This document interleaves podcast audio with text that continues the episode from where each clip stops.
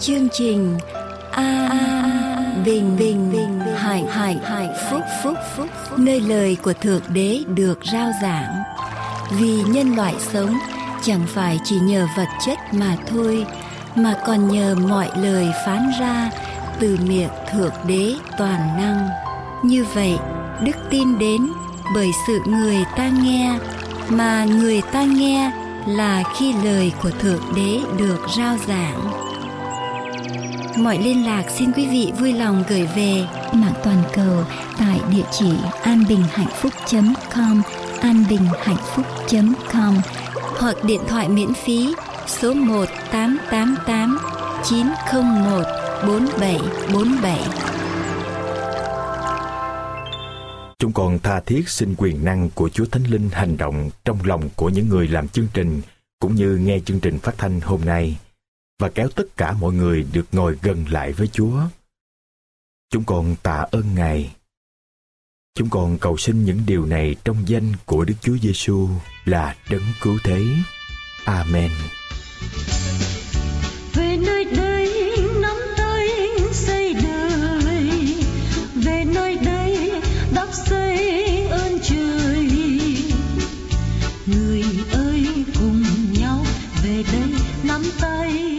Kính thưa quý vị thính giả, đây là tiếng nói an quyền hạnh phúc. Ngợi khen Chúa ta, truyền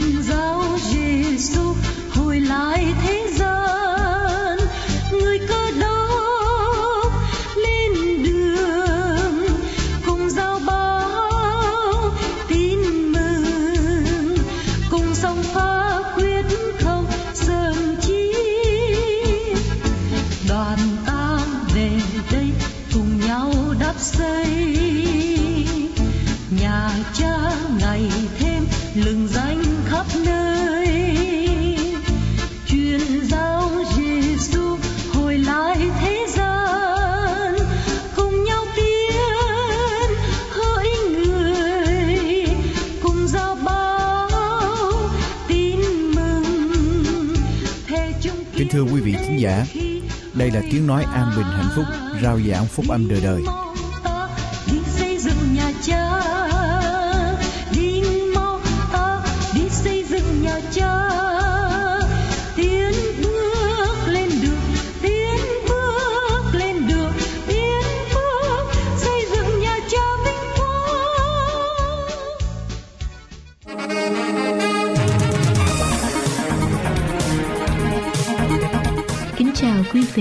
Sau đây chúng tôi kính mời quý vị theo dõi phần giảng luận qua mục sư Dương Quốc Tùng.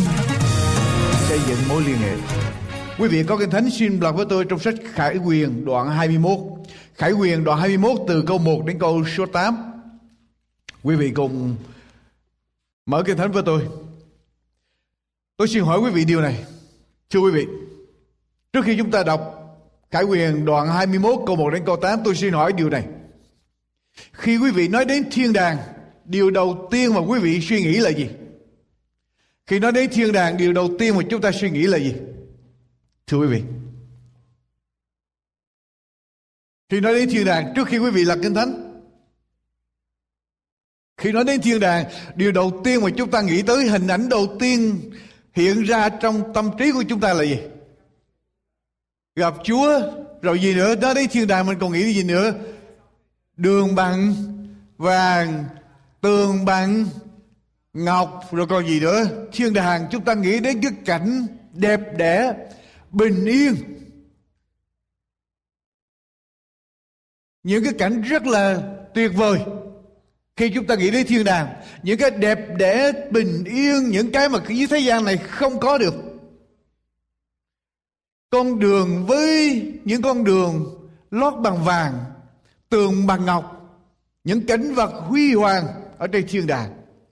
Và thưa quý vị, chúng ta đọc lại trong khải quyền đoạn 21 để coi thiên đàng được bày tỏ như thế nào.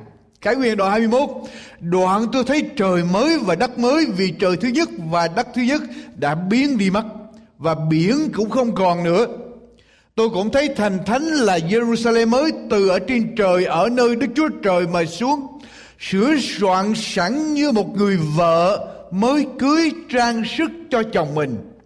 Tôi nghe một tiếng lớn từ nơi ngai mà đến và nói rằng, này, đền tạm của Đức Chúa Trời ở giữa loài người, Ngài sẽ ở với chúng và chúng sẽ làm dân Ngài.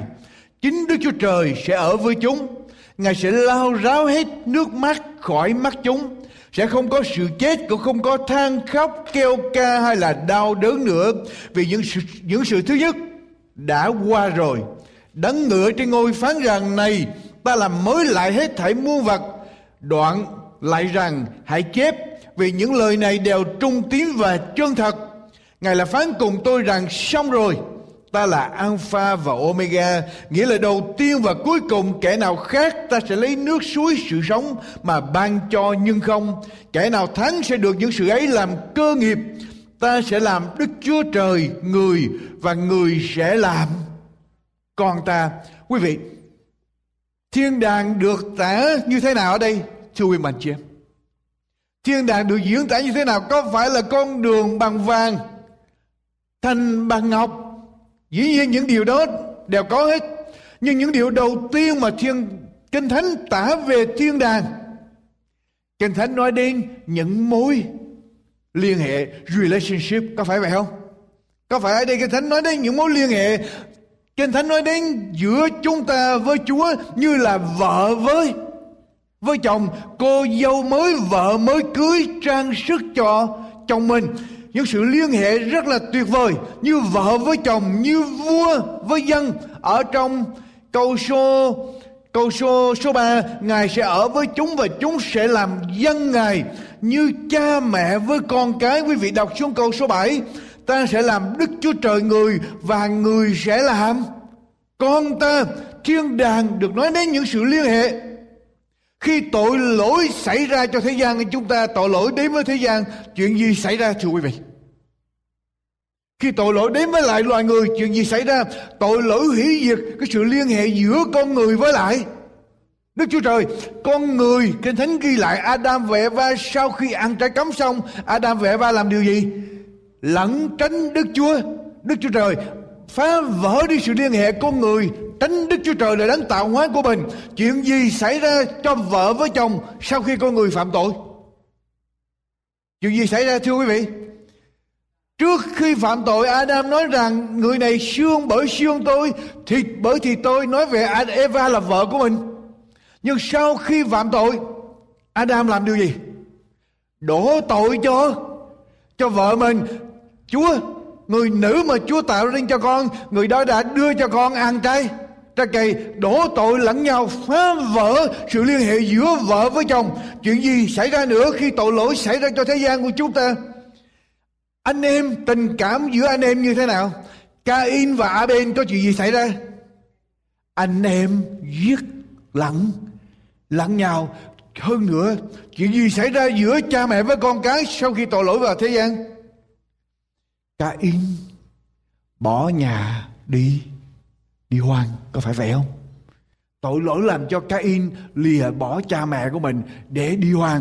Cho nên tội lỗi phá vỡ những mối liên hệ và thiên đàng thiết lập lại những mối liên hệ. Ở trên trời mới và đất mới những mối, mối liên hệ này được thiết lập trở lại tốt đẹp hơn đầm ấm thuận hòa hơn.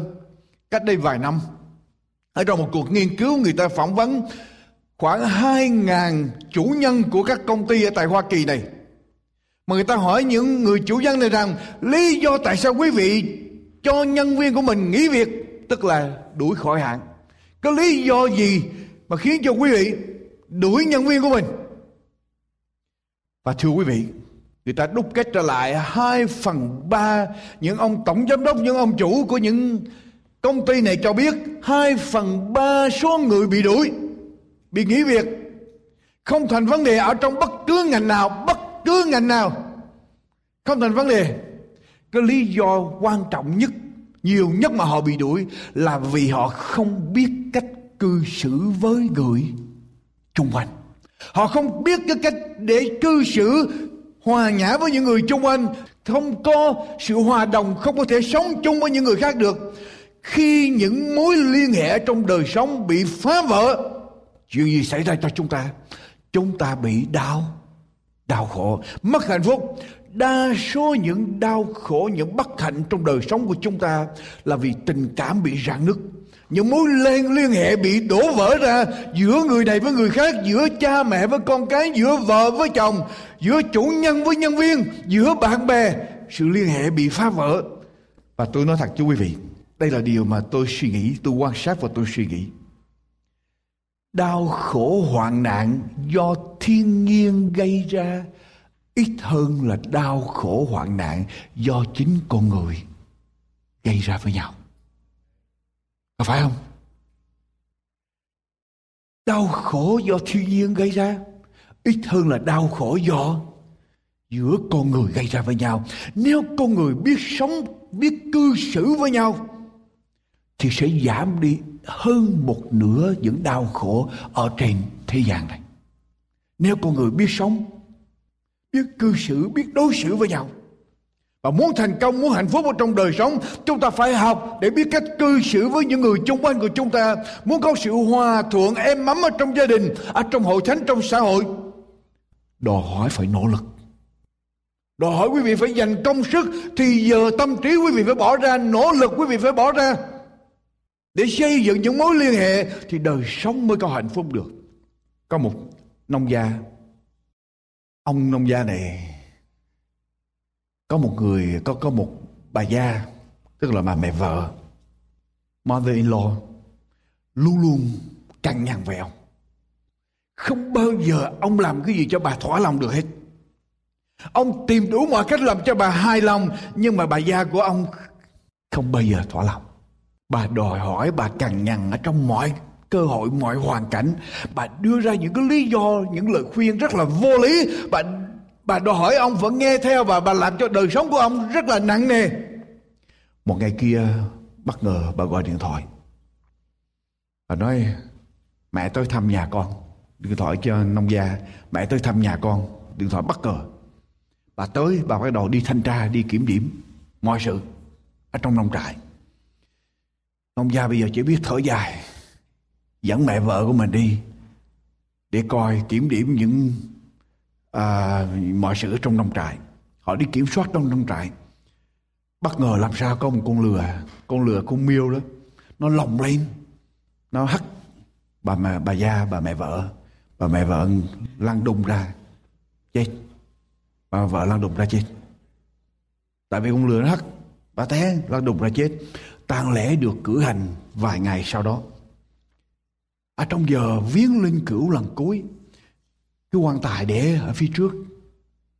Ông nông gia đứng ở phía bên tay phải. Một sư chủ lễ đứng bên tay trái.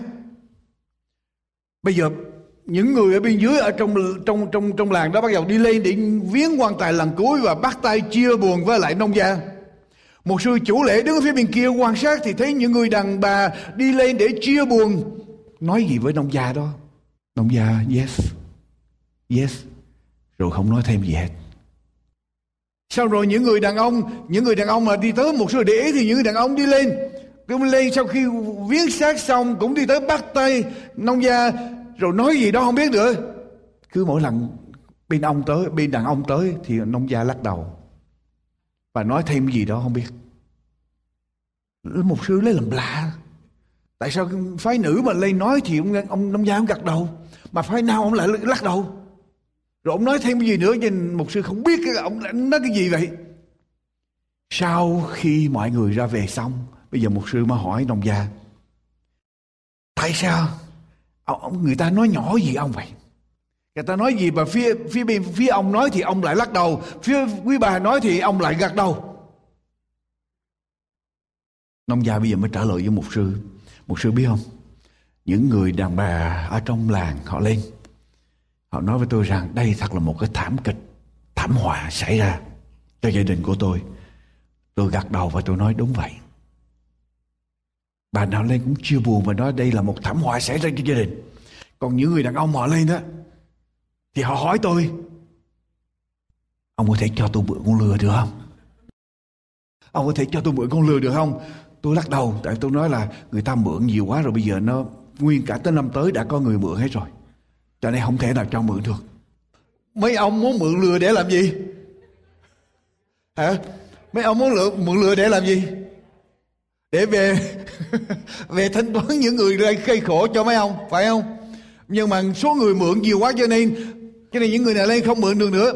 Và quý vị hôm nay chúng ta muốn nói làm sao để chúng ta gây dựng gây dựng, xây dựng những mối liên hệ cho được tốt, đẹp hơn. Điều đầu tiên quý vị cần làm, để cho những mối liên hệ được tốt, đẹp hơn ở trong đời sống của chúng ta. Điều đầu tiên, thưa quý vị, đối diện trực tiếp với nạn đề một cách thành thật đối diện trực tiếp với nan đề. Nếu quý vị có nan đề xảy ra, có rắc rối xảy ra giữa người này với người khác, giữa vợ với chồng, giữa cha mẹ với con cái, giữa bạn hữu với nhau, giữa người này với người khác, điều đầu tiên mà chúng ta cần phải làm là đối diện trực tiếp, đối diện trực tiếp với nó.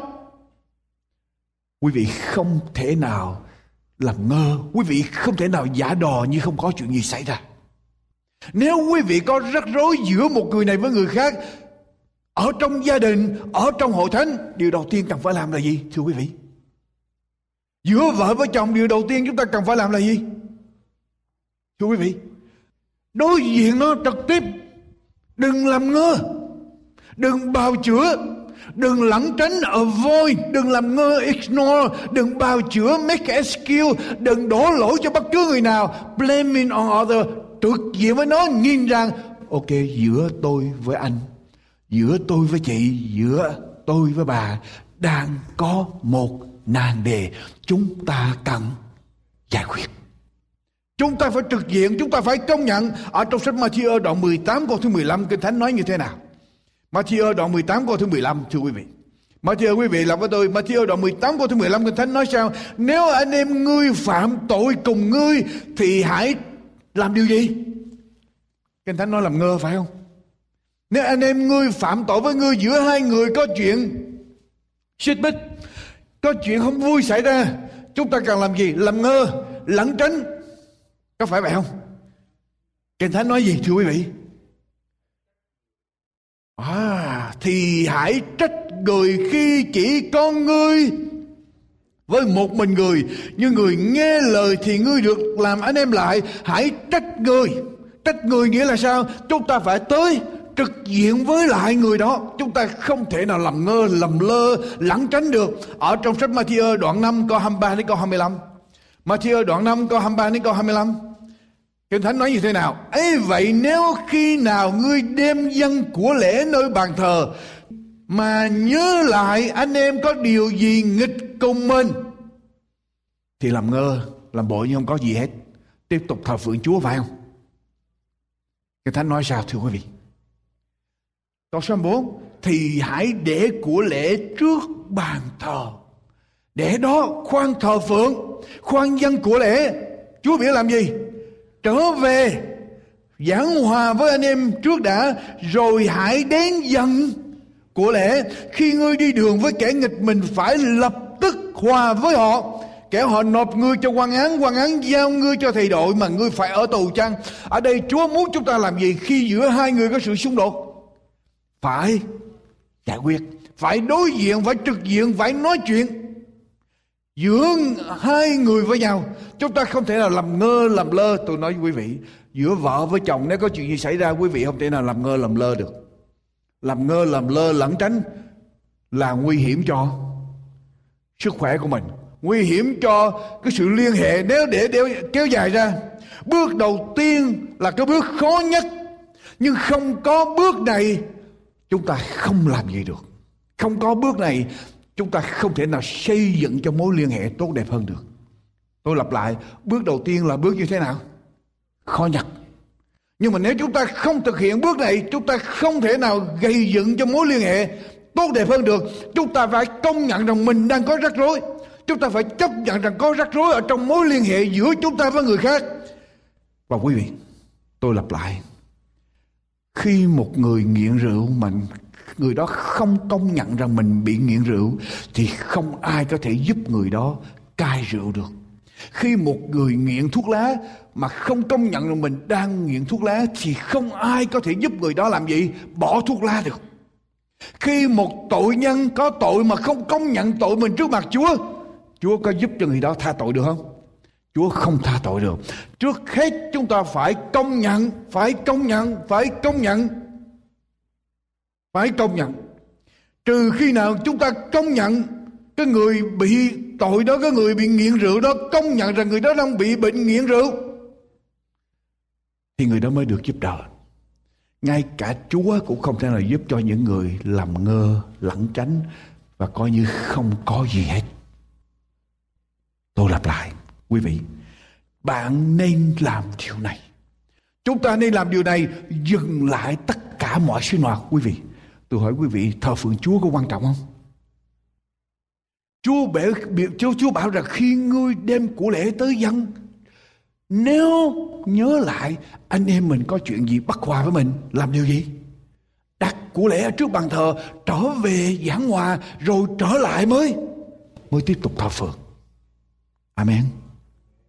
Thưa mà chị em, chúng ta phải công nhận, phải trực diện, phải nói chuyện, phải giải quyết. Chúng ta phải ngừng tất cả mọi sinh hoạt, nhìn thẳng vào vấn đề. Có đi câu cá cũng phải ở nhà để nói chuyện. Có đi đánh tennis cũng phải ở nhà để nói chuyện. Có đang đeo đuổi một cái đam mê gì đó, phải ở nhà để mà giải quyết cho xong phải ở nhà giải quyết cho xong lắng nghe ngồi xuống lắng nghe đừng sợ nó đừng lẩn tránh nó nhìn thẳng vào ngay vấn đề mà chúng ta sợ quý vị khi chúng ta nhìn vào vấn đề đó bây giờ mình mới thắng. Còn cái điều gì mà mình sợ, mình lẩn tránh đó là mình đang làm nô lệ cho nó. Cái người nào mà có rắc rối và tới nhìn thẳng vào vấn đề, tôi đang có rắc rối đó, bây giờ chúng, tôi muốn giải quyết. Cái người đó là người đang đắc thắng đó. Còn cái người lẩn tránh, bỏ tránh đi là cái người đó là người nhút nhát, đang bị lạc nô lệ. Cho nên, phải nhìn vấn đề, nhìn thẳng vào điều mà chúng ta sợ.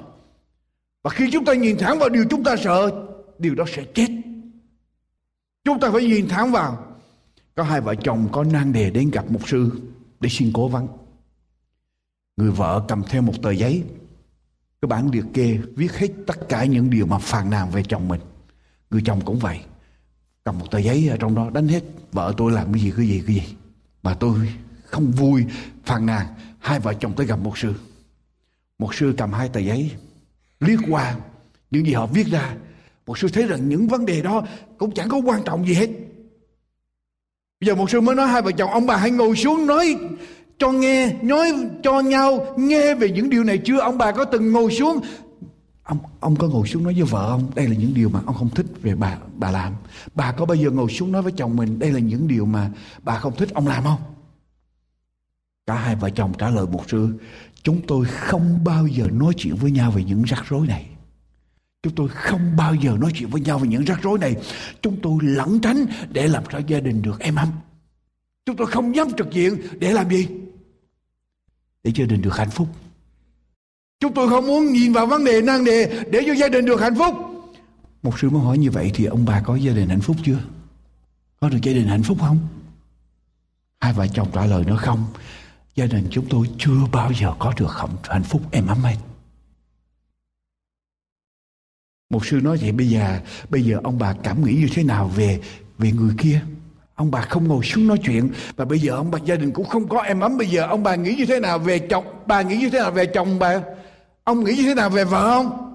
Và cả hai vợ chồng đều nói, chúng tôi ghét nhau. We hate each other. Chúng tôi ghét nhau. Quý vị càng giữ lại trong lòng, càng có chuyện gì xảy ra. Thì ghét, từ từ sẽ ghét. Tại vì những cái bực mình, những cái cay đắng, những cái bực mình nó càng ngày nó trở thành cay cay đắng, bitter. Ghét nhau rồi thì coi nhau như là kẻ thù. Một sư mới hỏi, như vậy thì ông bà tới đây gặp tôi để làm gì? Ông bà tới gặp tôi để làm gì? Tại sao ông bà muốn tới đây để gặp tôi? Hai vợ chồng đều trả lời với một sư để cho một sư giúp cho chúng tôi can đảm để đối diện với những cái nạn đề trực diện với những nạn đề để chúng tôi không còn lẩn tránh nữa, để chúng tôi có thể dám bàn thẳng, nhìn thẳng vào vấn đề, nhìn thẳng vào những rắc rối, và chúng tôi học cách để giải quyết những rắc rối. Để rồi chúng tôi không còn thù ghét nhau nữa. Có phải là chúng ta càng nhìn vấn đề nhìn vào cái nan đề, chúng ta mổ xẻ, chúng ta thông cảm, rồi chúng ta sẽ không còn ghét nhau. Kết quả, cả hai vợ chồng đều muốn gây dựng gia đình. Cả hai vợ chồng đều công nhận rồi mình có những rắc rối. Thì một sư giải quyết, giúp giải quyết dễ không? Dễ lắm, tôi nói với quý vị, ở trong đời sống, trong cái kinh nghiệm của tôi, khi nào mà cả hai vợ chồng đều công nhận mình có nan đề và cả hai đều muốn giải quyết thì rất dễ dàng để đem lại êm ấm cho gia đình. Cái khó là một ở trong hai người không muốn giải quyết. Không muốn nhìn thẳng vấn đề, không muốn giải quyết. Khi cả hai đều công nhận họ có rắc rối, dù là trong quá khứ họ đã lẩn tránh những rắc rối đó, và bây giờ họ công nhận họ nhìn đối diện với rắc rối đó, quý vị, đó là cái bước rất là quan trọng. Rất là quan trọng để gây dựng mối liên hệ bước đầu tiên là gì, thưa quý vị? Làm gì? Đối diện, nhìn trực diện năng đề. Rồi, bước thứ hai. Bước thứ hai, để làm những mối liên hệ tốt đẹp hơn, luôn luôn giải quyết rắc rối bằng phương pháp của kinh thánh và với một thái độ êm đẹp. Tôi lặp lại. Bước thứ hai, luôn luôn giải quyết những rắc rối bằng phương pháp của gì? Của kinh thánh và với thái độ em đẹp. Quý vị có phải là con cái chúa không? Con cái chúa thì chúng ta phải giải quyết vấn đề bằng lời của lời của chúa. Có phải vậy không? Thưa quý vị, con cái chúa thì phải giải quyết vấn đề vấn đề bằng lời của chúa. Và tôi nói với quý vị, không phải con cái chúa không mà tất cả mọi người trên thế gian này đều được Chúa dựng nên và khi Chúa dựng nên đây là cái quyển Menyo, đây cái quyển Kim Chỉ Nam và bất cứ người nào đi theo cái quyển Kim Chỉ Nam này thì sẽ giải quyết được những rắc rối trong đời sống quý vị có tin vậy không? Cho nên phương pháp điều thứ hai cần làm là gì? Giải quyết bằng kinh thánh và với thái độ em đẹp. Đây là công thức. Giải quyết bằng kinh thánh bằng cách nào? Cái công thức này Quý vị viết xuống cái công thức này. Thứ hết xét mình cộng với hạ mình, cộng với quên mình, cộng với tỏ mình. Thì em đẹp hết xét mình, đầu tiên xét mình. Khi có năng đề khi có rắc rối, mình công nhận rắc rối, mình nhìn rắc rối xong, và điều kế tiếp mình cần làm là gì? Phải xét xét mình trước. Xét mình xét mình, thưa quý vị, phải xét mình trước. Phải xét mình trước. Xét mình. Trong Matthew đoạn 7 câu số 5 Matthew đoạn 7 câu số 5 Kinh Thánh nói như thế nào? Quý vị nhớ câu chuyện, Nhớ những lời Đức Chúa Giêsu nói, Các ngươi đừng đoán xét ai để mình khỏi bị đoán xét. Các ai các ngươi đừng đoán xét ai để mình khỏi bị đoán xét. Vì các ngươi đoán xét người ta thế nào thì họ cũng đoán xét lại thế ấy. Các ngươi lường cho người ta mực nào thì họ cũng lường lại cho mực ấy. Đoạn 7 câu số 5 Câu số 3 Sao ngươi dòm thấy cái rác ở trong mắt anh em ngươi Mà chẳng thấy cây đà ở trong mắt mình? Sao ngươi dám nói với anh em mình rằng, Để tôi lấy cái rác ra khỏi mắt anh Mà chính ngươi có cây đà ở trong mắt mình? Hỡi kẻ giải hình, trước hết Hãy lấy cây đà ra khỏi mắt mình rồi mới thấy rõ mà lấy cây rác ra khỏi mắt của anh em. Mình được. Điều đầu tiên là gì? Chắc mình lấy cái đà ra khỏi mắt mình. Lấy cái đà ra khỏi mắt mình. Xét mình lấy cái đà ra khỏi mắt mình. Bắt đầu với lại cá nhân của mình ở trong bất cứ hoàn cảnh nào, quý vị ở trong bất cứ hoàn cảnh nào, điều đầu tiên cần làm là xét lại chúng ta, xét lại chính mình. Trước khi trách người, hãy trách mình. Có lỗi hay không có lỗi, cũng phải xét lại mình. Nghe lại chưa, quý vị? Có lỗi hay không có lỗi, cũng phải xét lại mình. Mỗi ngày đều dành thì giờ để tự xét lại đời sống của mình. Quý vị nghĩ người đi theo chúa có xét mình không? Có tự xét mình mỗi ngày quý vị có tự xét mình không? Thưa quý mạnh chưa? Mỗi ngày mình có tự xét mình không? Mình phải biết mình đang ở đâu thì mình mới biết mình đi đâu, phải không? Quý vị có hướng đi mà quý vị không biết đang ở đâu làm sao quý vị đi được? Xét mình để biết mình đang ở đâu. Ở trong đời sống biết con người của mình như thế nào. Nếu mình không biết mình đang ở đâu thì mình cũng chẳng cần đi đến đâu hết. Và ai cũng muốn thay đổi hoàn cảnh. Nhưng mà ít người nghĩ rằng muốn thay đổi hoàn cảnh phải thay đổi chính mình. Triết gia Mencius nói như thế này, nếu ta yêu người mà người vẫn ruồng rẫy ta, thì hãy làm gì? Xét lại tình yêu của mình như thế nào. Mình yêu người ta mà người ta ruồng rẫy người ta không chấp nhận tình yêu của mình, thì mình cần làm gì? Mình cần làm gì? Xét lại tình yêu của mình. Mình yêu như thế nào mà người ta ruồng rẫy nếu ta cai trị người mà người không muốn ta cai trị, thì phải xét lại điều này xét lại mình, coi thử mình cai trị có khôn ngoan hay không. Có phải vậy không? Nếu ta lịch sự với người, mà người không đáp lại sự lịch sự của chúng ta, thì phải xét lại lòng tự trọng self respect của mình nếu tất cả những gì ta làm đều trở thành vô ích, thì chúng ta phải xét lại chính chúng chúng ta cõi nhân của Đông Phương thì nói rằng, ở đời, nếu chúng ta hết lòng với người, mà gặp phải kẻ xử với mình vẫn ngang ngược. Có những con người quý vị tốt bao nhiêu đi nữa cũng không bao giờ thay đổi họ được hết.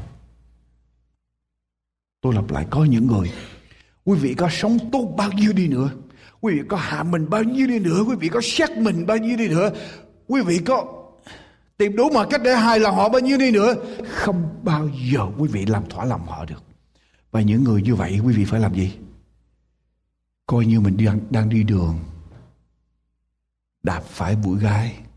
Gai nó đâm mình.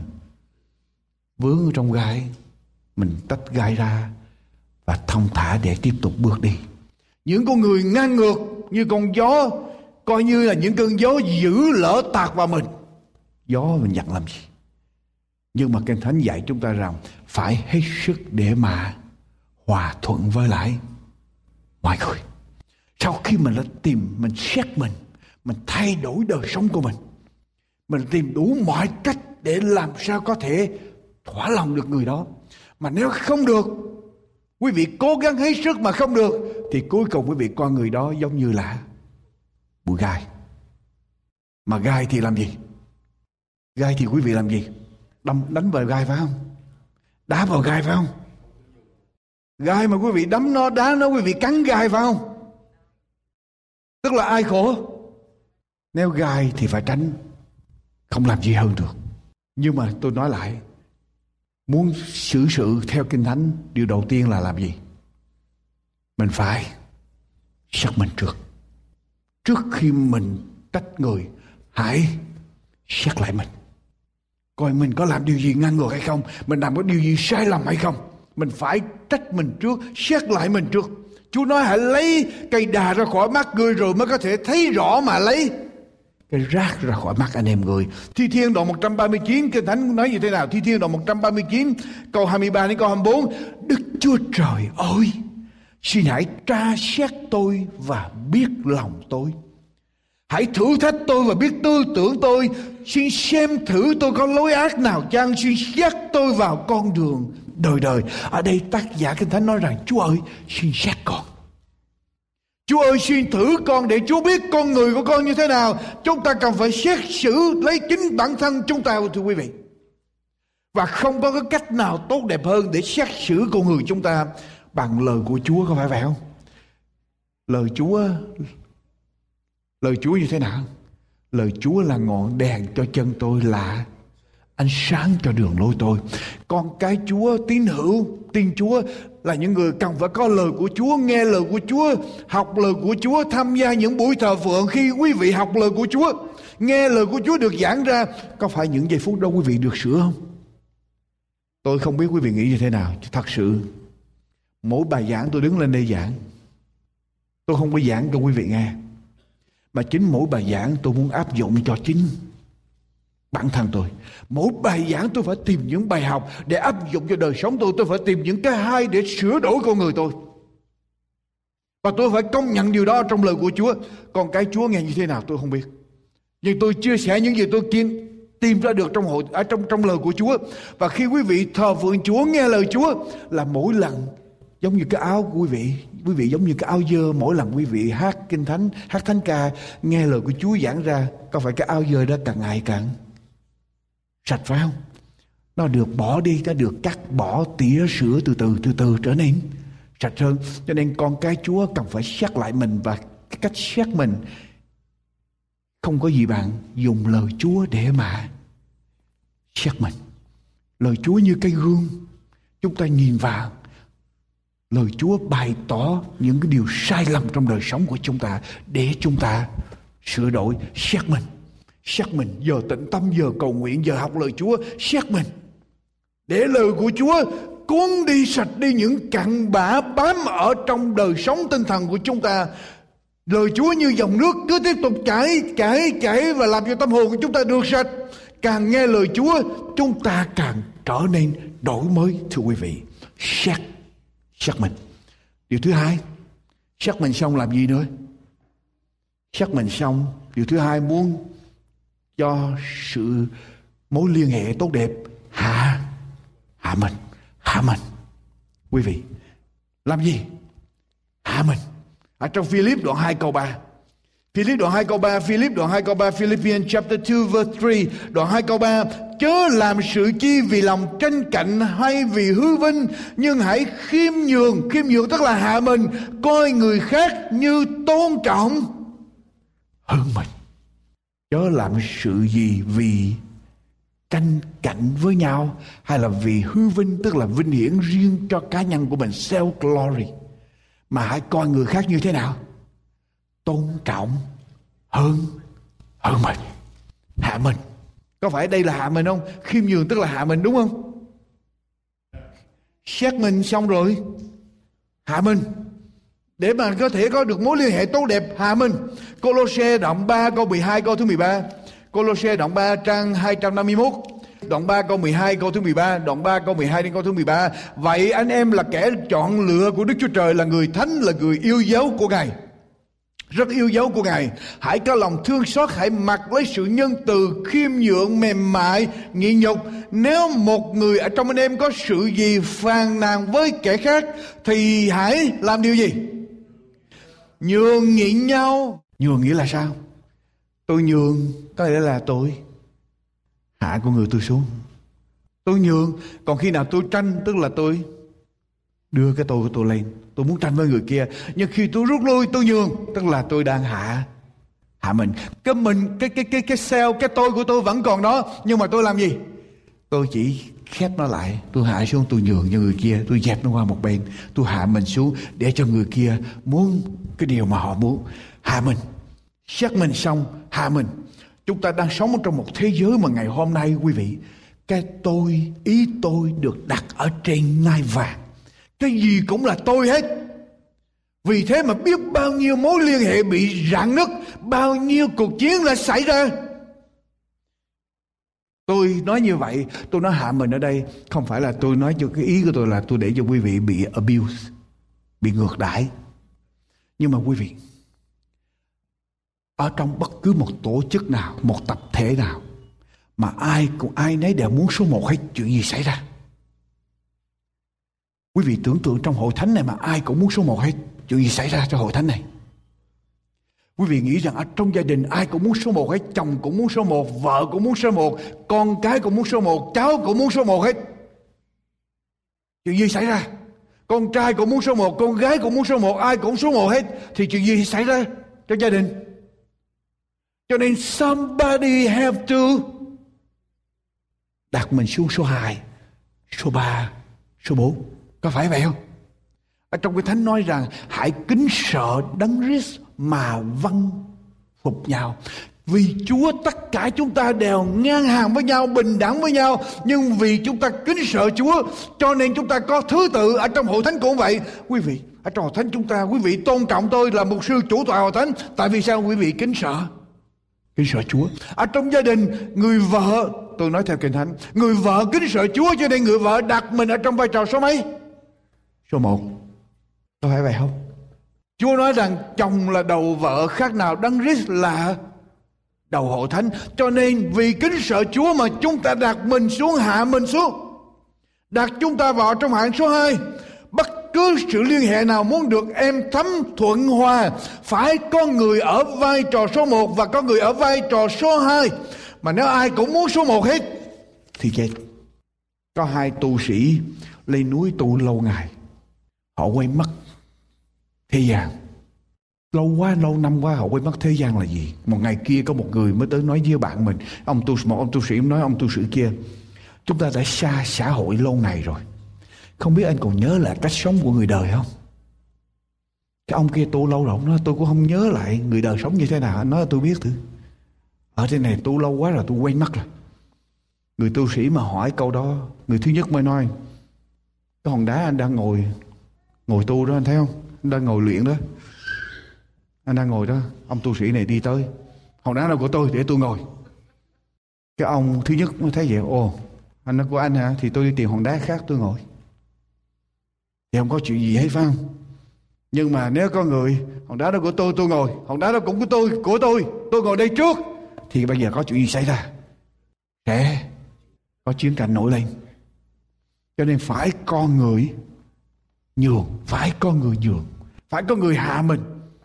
Và người tu sĩ thứ hai nói rằng hòn đá của anh thì anh ngồi đi. Tôi đi tìm hòn đá khác vậy. Thì khỏe quá. Một câu nhịn, chín câu. Chín câu gì? Chín câu lành. Mỗi bên nhường một chút thì chiến tranh sẽ không bao giờ xảy ra.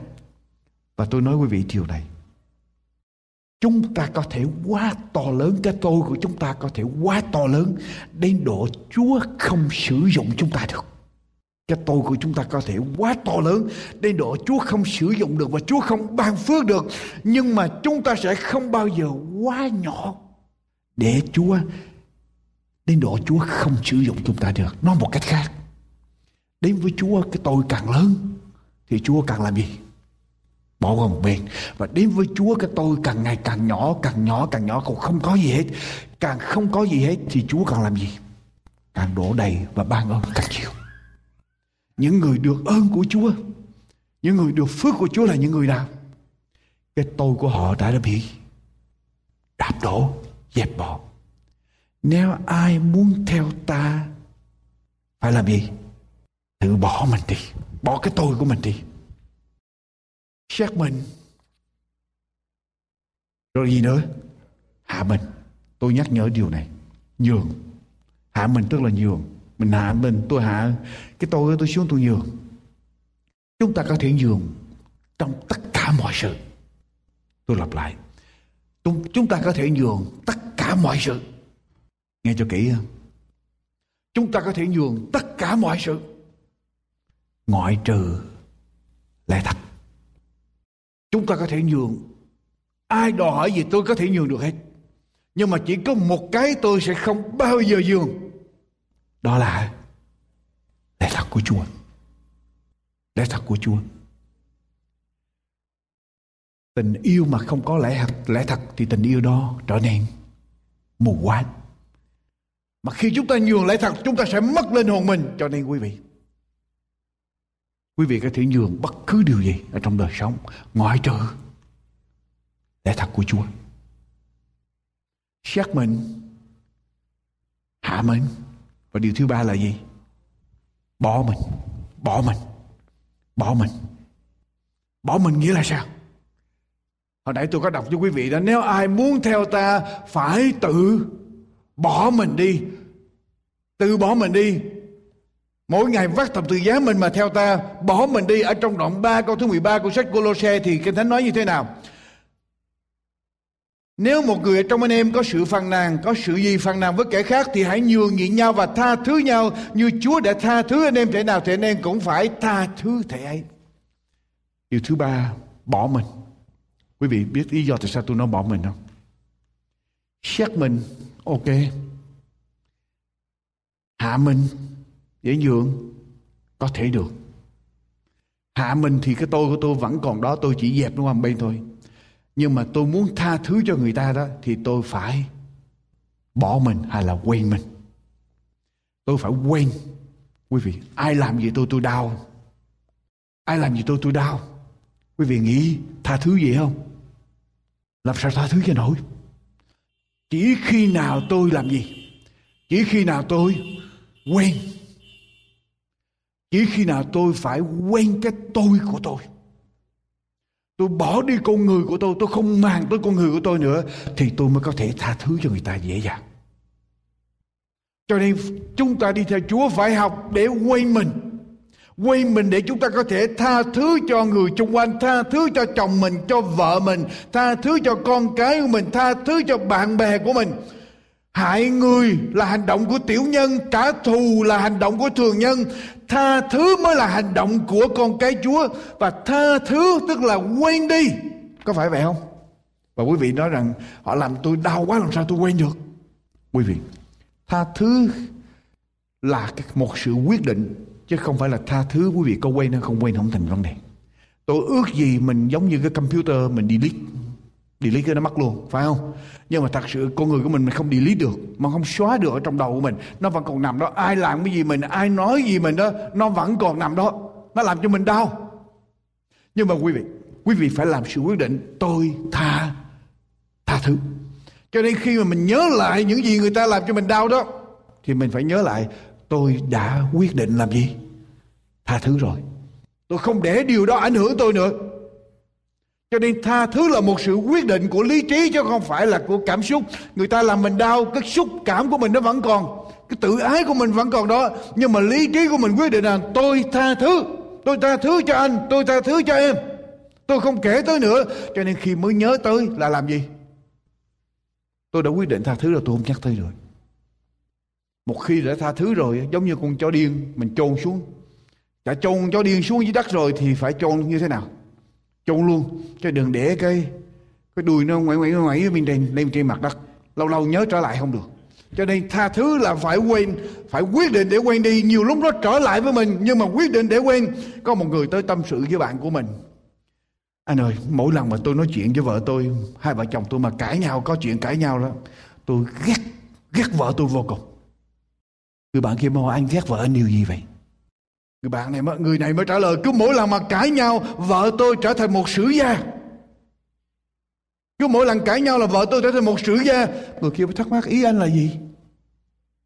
Ý anh là sao? Người này mới trả lời, cứ mỗi lần mà cãi nhau là vợ tôi bắt đầu đem ra hết chuyện ba đời, mười đời, chuyện chất chứa tại dữ liệu trong, ở trong thư viện, rồi trong cái máy computer giữ bộ nhớ làm gì bắt đầu đem ra hết, tung ra hết chuyện cách đây 100 năm 200 năm cũng đem ra luôn.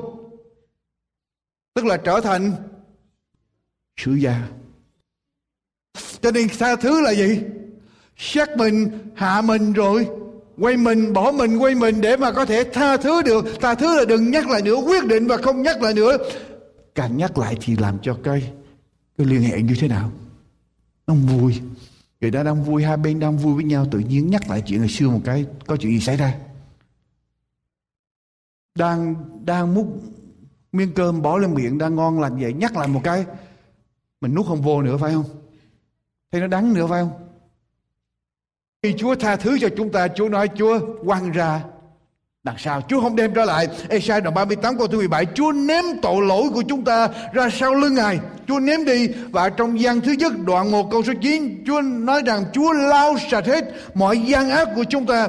Cho nên, tha thứ đừng nhắc lại nữa. Và điều kế tiếp, khi nói chuyện muốn cho mối liên hệ tốt đẹp, quý vị quý vị phải bày tỏ mình, bày tỏ con người của mình và bày tỏ một cách chân thành, honest.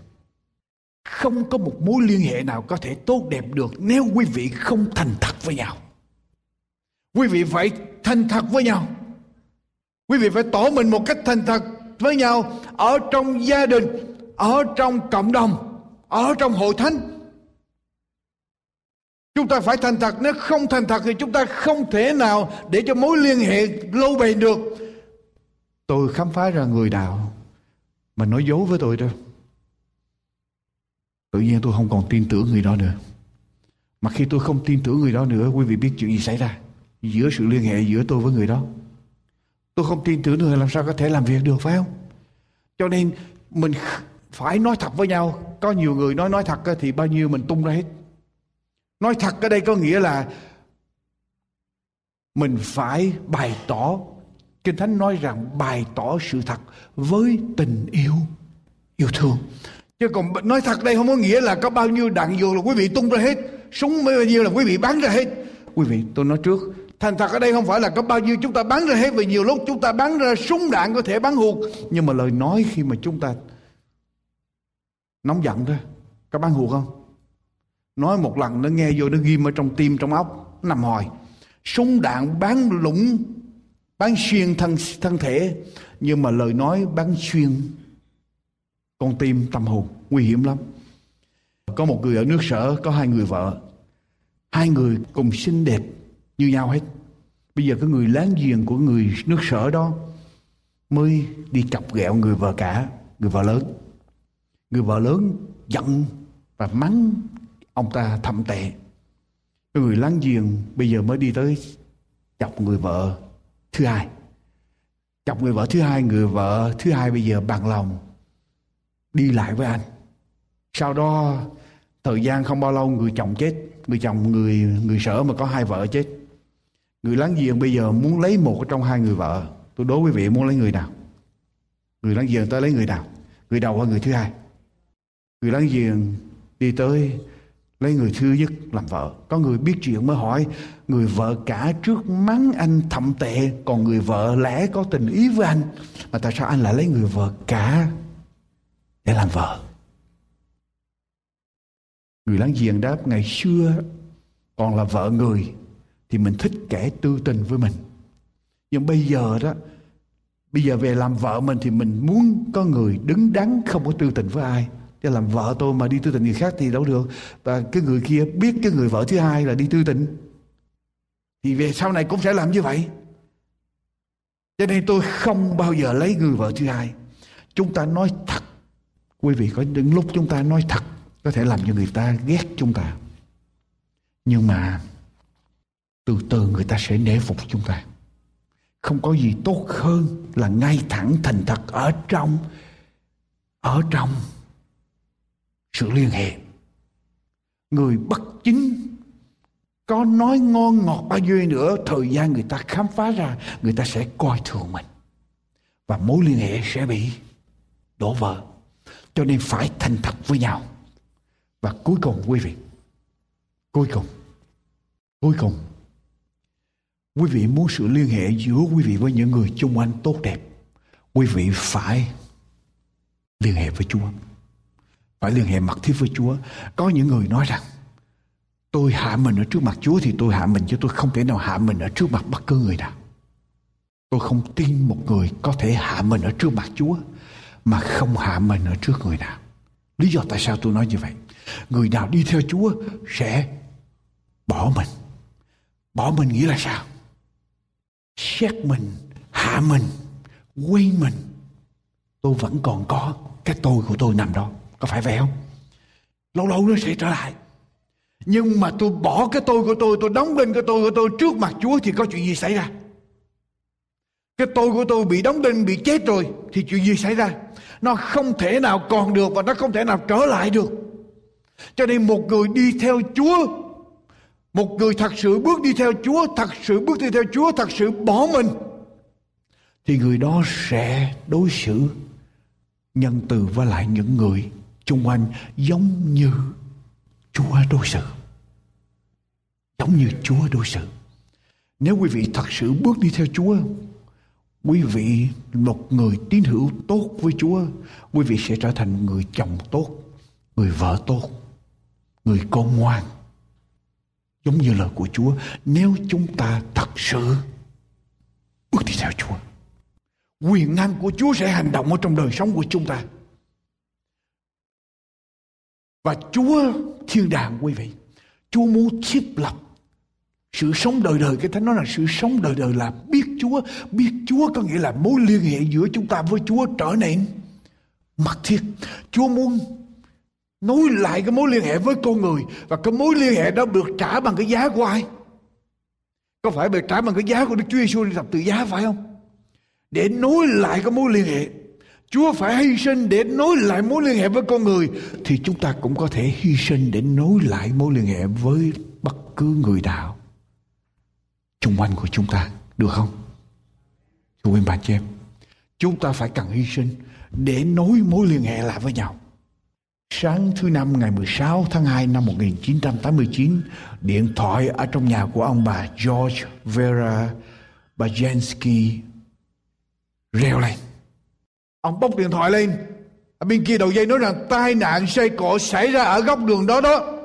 Và con trai của ông bà là nạn nhân ở trong cái tai nạn đó. Hai người vội vàng ra ngồi xe, lái xe tới ngã tư ngay ở chỗ trường trung học, nơi con của họ đi học biết tai nạn xảy ra, khi họ lái xe tới nơi, họ thấy xe cảnh sát, xe cứu thương chớp đèn liên hồi các phóng viên truyền hình, báo chí đang quay phim chụp hình. Và bà Vera nhìn theo cái hướng của ống kính, thấy có một vũng máu to lớn ở trên mặt đường. Bà nhớ lại, bà không nhớ, bà nói gì, bà chỉ nhớ một câu duy nhất. Mà bà nói với chồng mình, anh ơi, Ben đã ngủ yên ở trong Chúa rồi. Khi bà thấy vũng máu ở trên trường phản ứng đầu tiên của bà bà kể lại phản ứng của đầu tiên của tôi là tôi muốn nhảy ra khỏi xe, múc tất cả cái máu ở trên đường đó lên và đổ lại trong cơ thể của con tôi.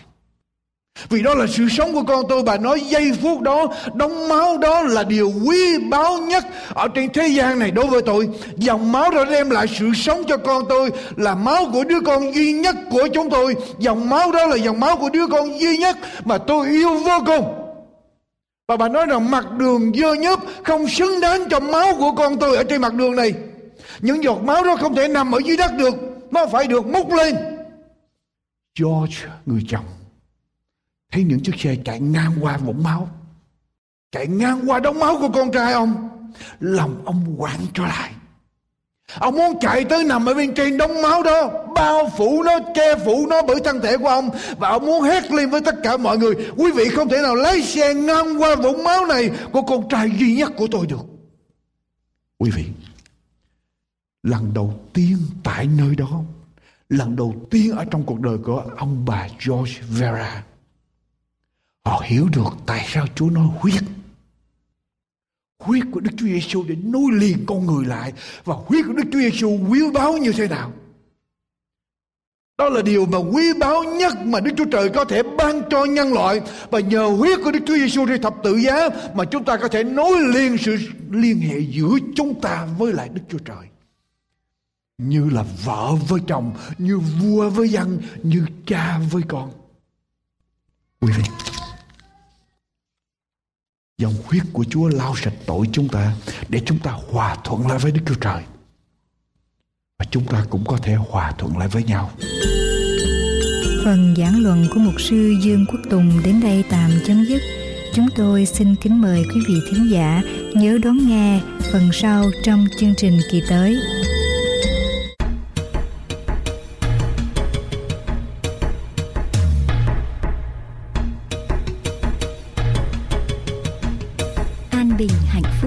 Xin kính chào tạm biệt nơi đây. Xin quý vị tiếp tục theo dõi những chương trình vừa phát thanh hay phát hình trên mạng toàn cầu anbinhhạnhphúc.com anbinhhạnhphúc.com Nguyện cầu Chúa Toàn Năng ban ơn lành trên quý vị và gia quyến. Kính chào tạm biệt.